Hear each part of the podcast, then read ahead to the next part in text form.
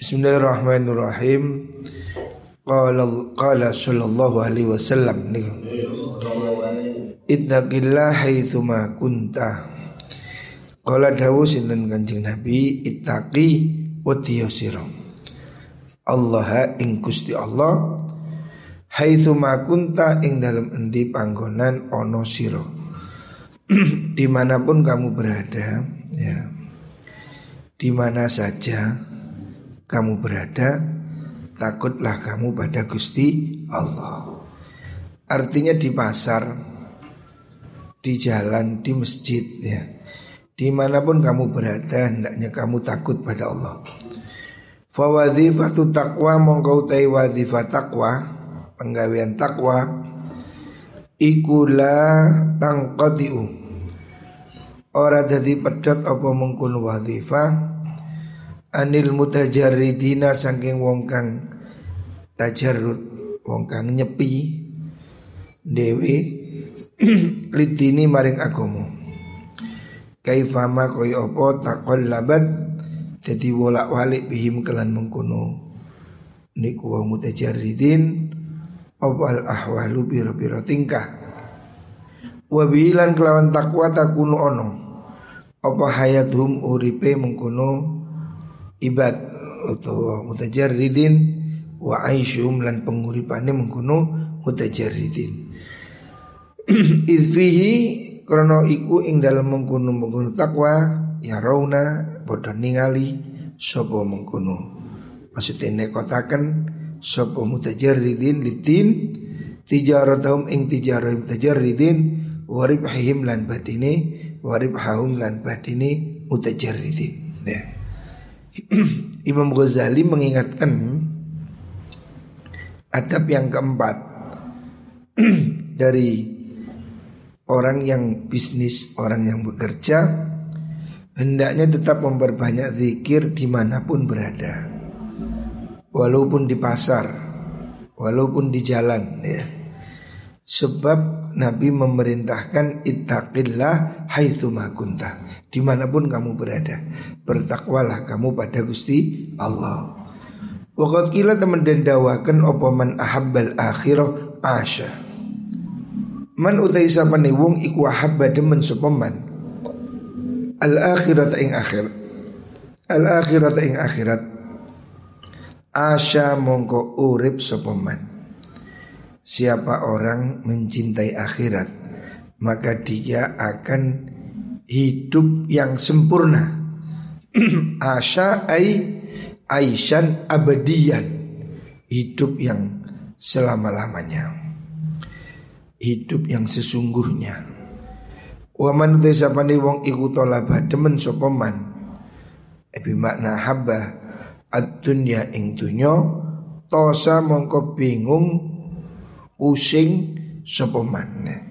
Siapa orang yang mencari dunia maka dia akan menjadi bingung ya. Orang yang memburu dunia tanpa ibadah pikirannya akan pusing ya. Hartanya banyak tapi problemnya semakin banyak. Wal ahmaku utawi wong kang kumprung orang tolol idiot iku yadu manjing isu sapa mengkuno ah mengkuno mengkuno ahmak eh. wa ruhu lan mlebu panjing sore sapa mengkuno ahmak fi la ing dalem la syai'ah maksudnya. Ora ono suci-wici iku mujud. Orang yang mencintai akhirat maka dia akan hidup abadi dunia sampai akhirat. Siapa orang memburu dunia maka dia akan bingung. Dunia ini semakin banyak semakin membingungkan.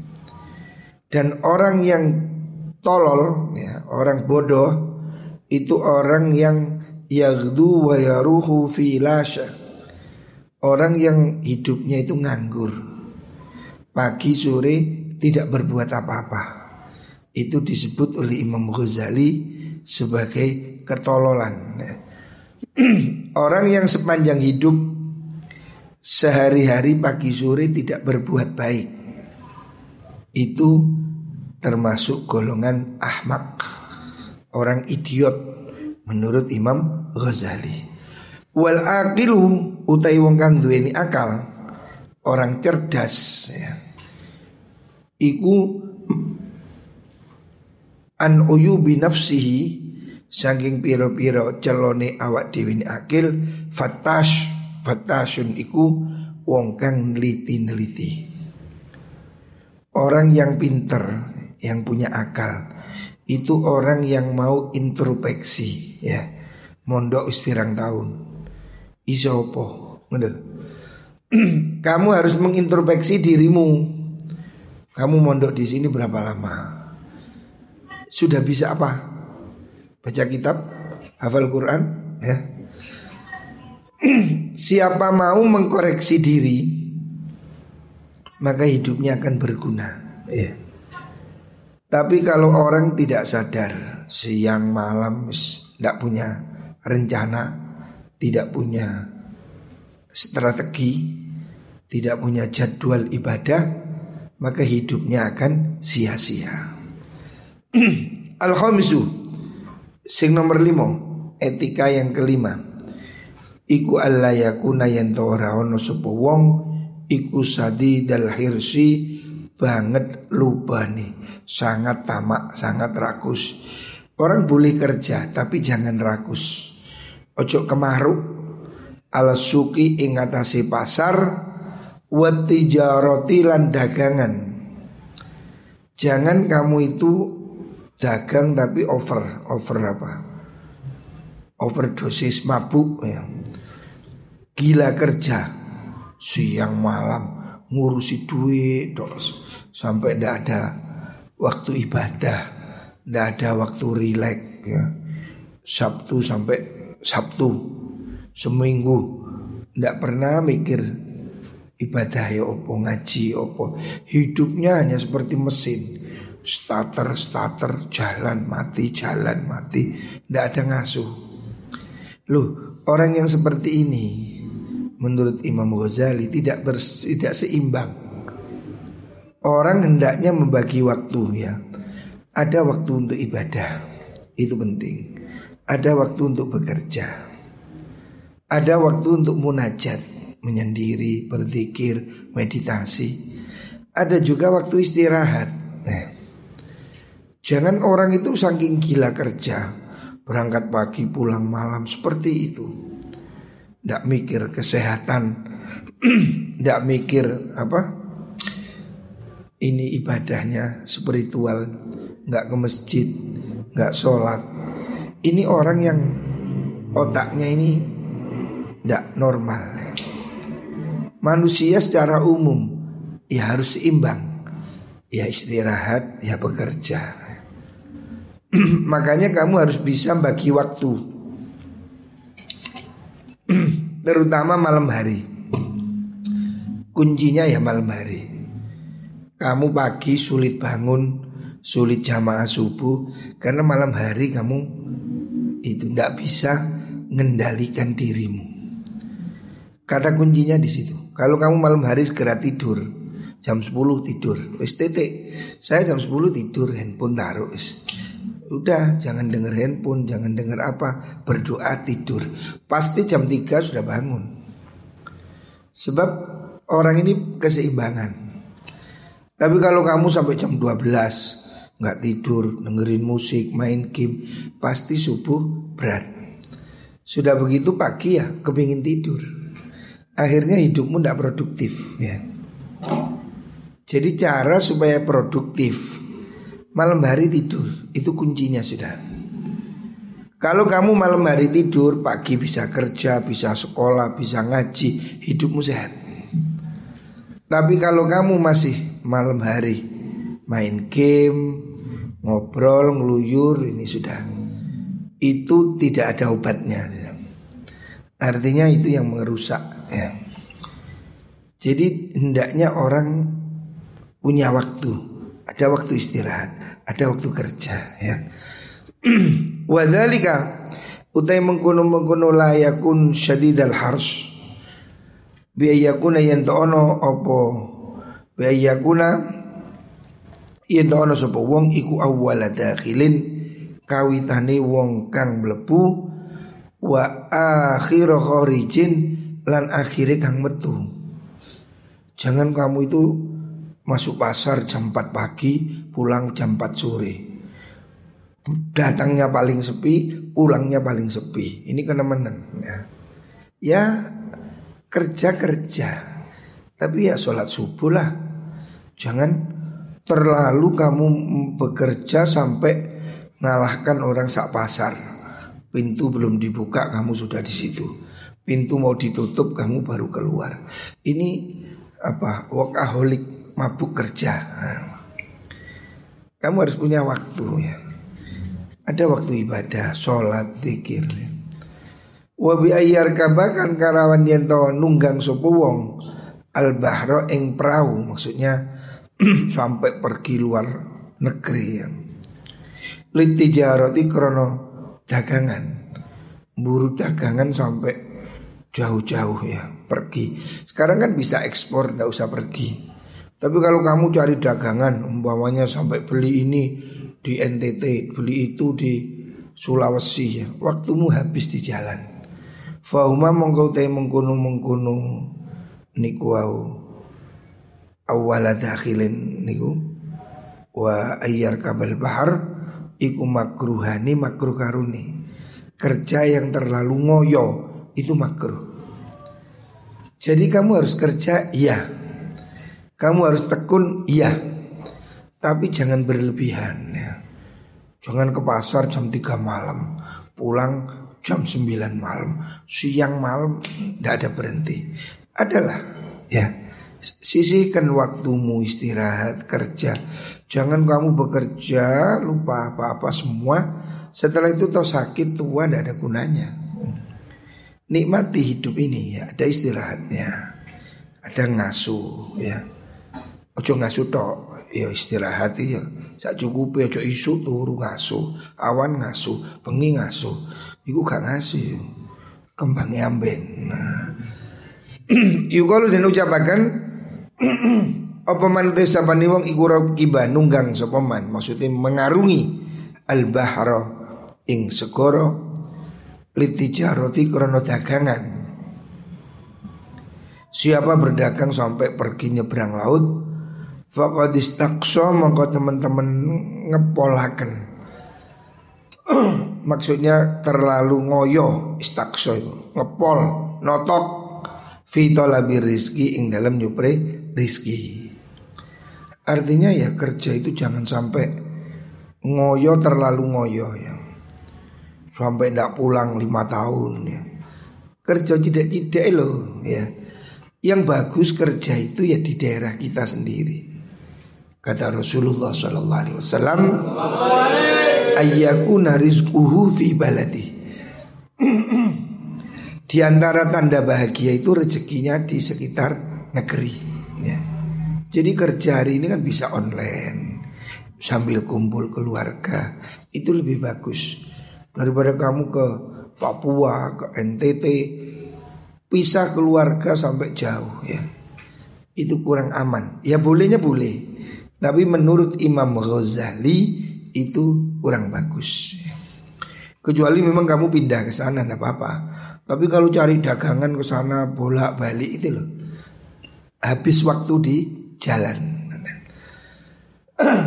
Wa fil dalam hadis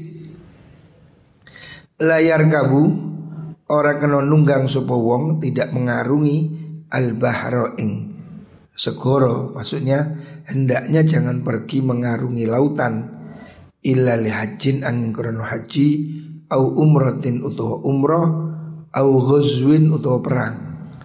Kalau penting haji, umroh, jihad bolehlah. Tapi kalau kerja lebih bagus sekitar kita ya. Makanya saya lebih setuju santri-santri ini belajar kerja di rumah. Yaitu loh jual beli online sekarang ini kan sudah tidak harus ke pasar. Saya tadi pesen marmer, ya beli di marketplace. Saya tanya tokonya di mana? Di rumah. Jadi dia tidak punya toko, cukup jualan di marketplace. Ya. Ke depan seperti ini, kita lebih banyak waktu di rumah, kumpul keluarga. Ya. Daripada kerja jauh-jauh, ninggalkan anak istri, ya susah payah. Setelah itu tua, tidak bahagia. Hidupnya habis di luar, ya. di rumah dia tidak tidak tenang. Ya. Kamu nanti akan menyadari bahwa semuanya ini, ya dagangan, pekerjaan itu tidak ada banding ya. Tidak bisa ngalahkan nikmatnya kumpul keluarga. Kumpul keluarga itu nikmat ya. Orang kerja di luar negeri itu hatinya juga mesti ingat keluarga. Makanya saya nyarankan kalau orang pergi ke Saudi, istri suami pergi berdua. Kalau pergi salah satu kasihan Istrinya di Hong Kong Suaminya di Taiwan Saudi Lah terus kumpulnya ya apa Masuk sayang-sayang lewat internet Jima lewat internet Kan ini repot ini Mana ketenangan ini kan kurang ya Allah mengatakan dalam Al-Quran tujuan menikah itu litas kunu ilaiha supaya kamu damai bersama dia. Lah kalau kamu kerja terus di luar, istrimu di rumah, kamu kurang ini. Lama-lama keharmonisan kurang. Banyak kasus ya, contoh banyak. Suami kerja, istri kerja. Suaminya dapat istri lagi, istrinya dapat suami lagi.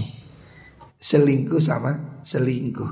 Situasinya tidak kondusif ya. Lebih bagus ya kerja berdua atau yang pas istri di rumah istri di rumah suami bekerja. Tapi bekerja jangan jauh-jauh ya. Makanya saya menggalakkan bagaimana kamu bisa jual beli online.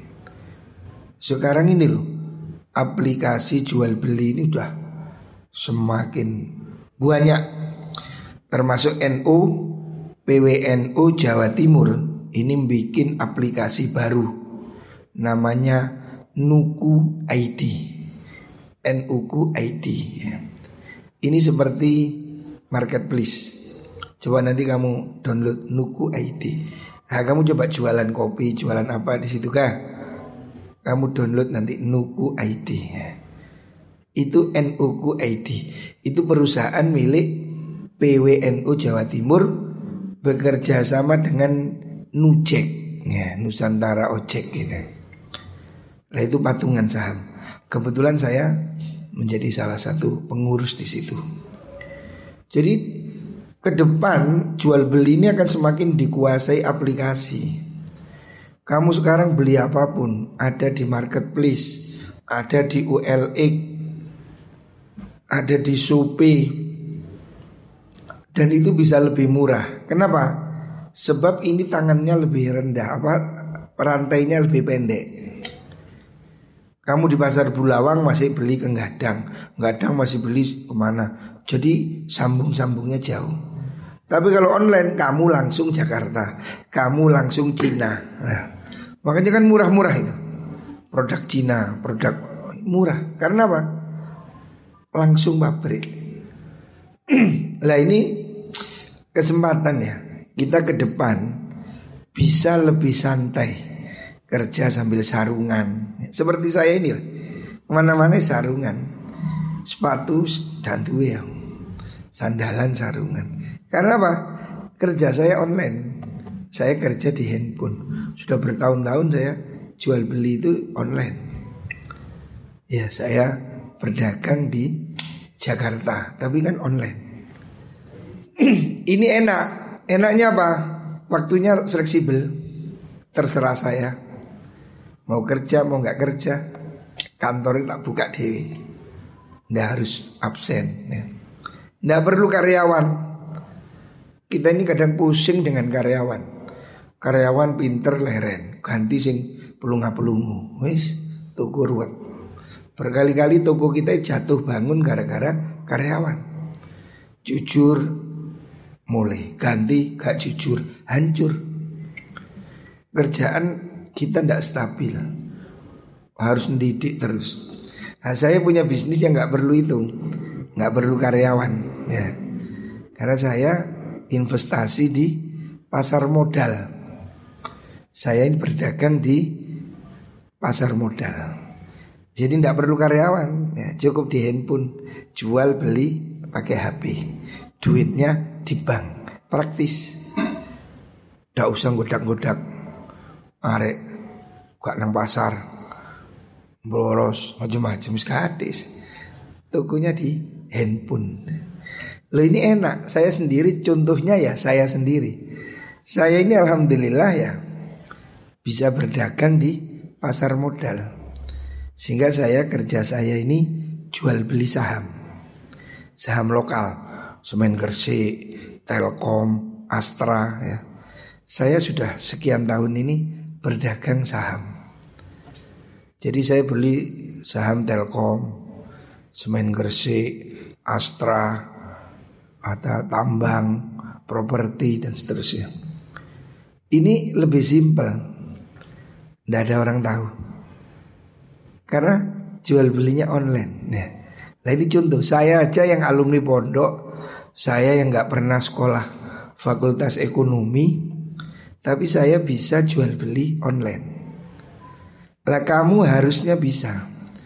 Makanya saya nggak ngajari kamu jual beli di Shopee, jual beli di Lazada, ULX, Marketplace, kamu harus bisa. Itu akan membuat kamu lebih tenang. Jadi kamu bisa kulaan di situ, jual di situ. Saya punya teman dosen ya di Kediri. Itu jualan barang yang ada di Shopee, Tokopedia, dijual di Facebook, dijual di WA. Gak bondo. Tinggal kopi, pindah ke WA, share, ada orang beli, order ke sana, sana ngirim. Istilahnya apa itu? uh, drop dropshipper. Nah, dropshipper. Nggak pakai modal. Itu keuntungannya satu bulan rata-rata 25 sampai 30 juta per bulan. Dia punya karyawan 5 khusus melayani online. Nggak punya tuku. Tukunya ya Shopee itu. Jadi dia jualan di Shopee, Tokopedia, di WA, di Facebook, di Instagram. Itu loh bisa. Tidak pakai modal 90% hanya reseller Nah itu Lah ini kan menarik ya. Coba gajian 25 juta itu setara dengan gajinya bupati. Hah? Guru madrasah gaji piro? 500 Guru sekolah ya? Aduh, Masya Allah. Makanya saya mengajarkan seperti itu. Kamu belajar jual beli online supaya kamu besi bisa tetap ngaji. Seperti saya ini setiap hari kan masih ngaji, pagi ngaji, sore ngaji, malam ngaji. Tapi saya punya bisnis, alhamdulillah. Cukup ya, saya buat kerja, buat ini anak dan seterusnya macam-macam cukup. Saya bisnis, jadi saya punya dagangan yang disebut dengan pasar modal. Ya. Nggak banyak pemainnya dari 250 juta orang di Indonesia ini yang punya akun di situ paling 200 ribu orang masih sedikit sekali mas ya. Jadi tidak banyak orang yang bisa bermain berdagang di pasar modal itu. Lah saya salah satu orang yang belajar di situ. Sehingga saya tidak perlu karyawan. Duit berapapun masuk. Toko di pasar itu saya punya toko Udah diisi duit 300 juta gitu Gak sedang Toko nih siapa itu? Hafid diisi snack 200 juta banjir. Sampai toko latar-latar. Tapi kalau saya berdagang di pasar modal satu miliar, dua miliar duit cilik karena duit berputar di pasar modal satu hari itu 5 triliun, 7 triliun bukan M. Jadi kalau saya dagang 1 M itu pedagang kecil. Inilah. Jadi dagangan kita ini udah main kelas gede. Saya hari ini punya 3000 lot saham Telkom. Berapa nilainya itu? Nilainya hampir hari ini harganya 3120 per lembar. Berarti saya punya 3000 lot sama dengan saya punya 300 ribu lembar saham. Ya. Itu nilainya ya hampir 1 M. Cuma dapat 3000 lot istilahnya lot. Satu lot 100 saham. Ya. Hari ini saya pegang 3000 lot saham Telkom. Ya. 1 M. Saya punya 1000 lot saham PT Bukit Asam Batubara. Harganya 2100 eh, sekian. Ya 200 juta lah. Ya. jadi dagangannya itu enteng tapi nilainya besar sekali. Saya punya saham Unilever. Oh Unilever itu mahal itu. 28 ribu. Ah, saya punya uni, saya punya UNTR 21 ribu jadi saham ini duit 1 M itu gak ketok. Jero handphone gak ketok. Jangan 1 M 5 M gak kelihatan. Jadi kita ini muter duit miliaran. Kamu tak setiap hari saya ini muter duit miliaran. Tapi kan santai, gak kelihatan beban yang ngaji yang ngaji, wae turu ya turu, wae sepedahan ya sepedahan. Mana saya tidak ada beban. Padahal saya setiap hari ini berdagang duit, bukan 100 200 juta. Tapi karena online, nah ini loh, ini contoh konkret ya, seperti itu. Ya. Jadi jangan dikira kiai itu lu oleh duit-duit sama pembahmu. Nggak ada. Ya seperti itulah kita bekerja ya. Dan saya belajar bertahun-tahun ya. Sehingga ya seperti itu. Ya Alhamdulillah Artinya ya ini lumayan ya. Saya tidak perlu jadi dosen, tidak mau saya suruh jadi dosen ke kampus, piro bayarannya. dosen itu satu bulan ya paling 3 juta lah. Saya bekerja itu satu hari kadang ya 10 juta, 15 juta ya biasa. Duit cilik kalau satu juta, dua juta itu. saya ini komisaris perusahaan di provinsi di Surabaya. Gaji saya ya lumayan. Ngalang-ngalangi rektor lah. Nggak ada apa-apanya sama gaji saya. Tapi seperti ini ya kan dimulai dari mana? Dari bawah kan. Nggak tiba-tiba gitu loh. Makanya kamu harus punya semangat ya. Ya apa dulu saya di pondok ya Tukang macul, tukang ngarit Nginguni lele. Pekerjaan saya dulu di pondok itu ya Roan Nih. Tapi saya melakukan sesuatu sungguh-sungguh. Itu kata kuncinya. Lakukan sesuatu ikhlas Sungguh-sungguh. Ya. Sudah. Nanti apa pun yang kita tanam Pasti akan panen. Semua kebaikan yang kita lakukan Tidak ada yang hilang ya. Semua pasti kembali Pada kita sendiri ya. Berbuat baik jangan hitung-hitung Semua pasti dibalas oleh Gusti Allah. Wa kana pundi Pundi Wa kana Abdullah bin Amr bin As radhiyallahu anhuma yaqul Dawu sapa Abdullah la takun ojo no sira iku awwala dakhilin. Kawintane wong kang mlebu fisuki dalam pasar. Wala akhir kharijin lan ora akhir wong kang metu minha saking suk jangan kamu itu ke pasar datang paling awal, pulang paling akhir ya. Fa inna biha setuni iku tetap ing dalam suk ya. Bado ngendok bertelur sop asyaitonu setan. Wafarrohalan manak-manak sopo setan. Kamu itu jangan kerasan di pasar. Pasar itu tempat bertelurnya setan dan ngendok manak-manak di situ ya. Jadi itu penuh penuh, penuh setan. Pasar itu penuh setan. Jangan kerasan-kerasan. Sak perlu nih. Waruya dan diriwayatkan an Mu'ad bin Jabal wa Abdullah bin Amr anna iblis dunia iblis iku yakul ngucap sapa iblis liwaladihi maring anak iblis jenenge Zalnabur namanya Zalnabur rupane Zalnabur nama anaknya iblis Sir ngucap nang anake. Iblis merintah pada anaknya. Sir lumako siro. Bi kata ibika ya. sir lumaku siro bi kata ibika kelan piro piro bolo tentara siro pasukanmu. Fakti mongko nekanono siro ashabal aswaki ing piro piro wong kang duweni pasar pedagang-pedagang Zayin mais mais sira lahu maring mengkuno ashabul aswaq al kizba ing wal hilfalan sumpah wal khadi'ata lan tipu daya wal makroyan tipu apa rekayasa wal khianatalan khianat.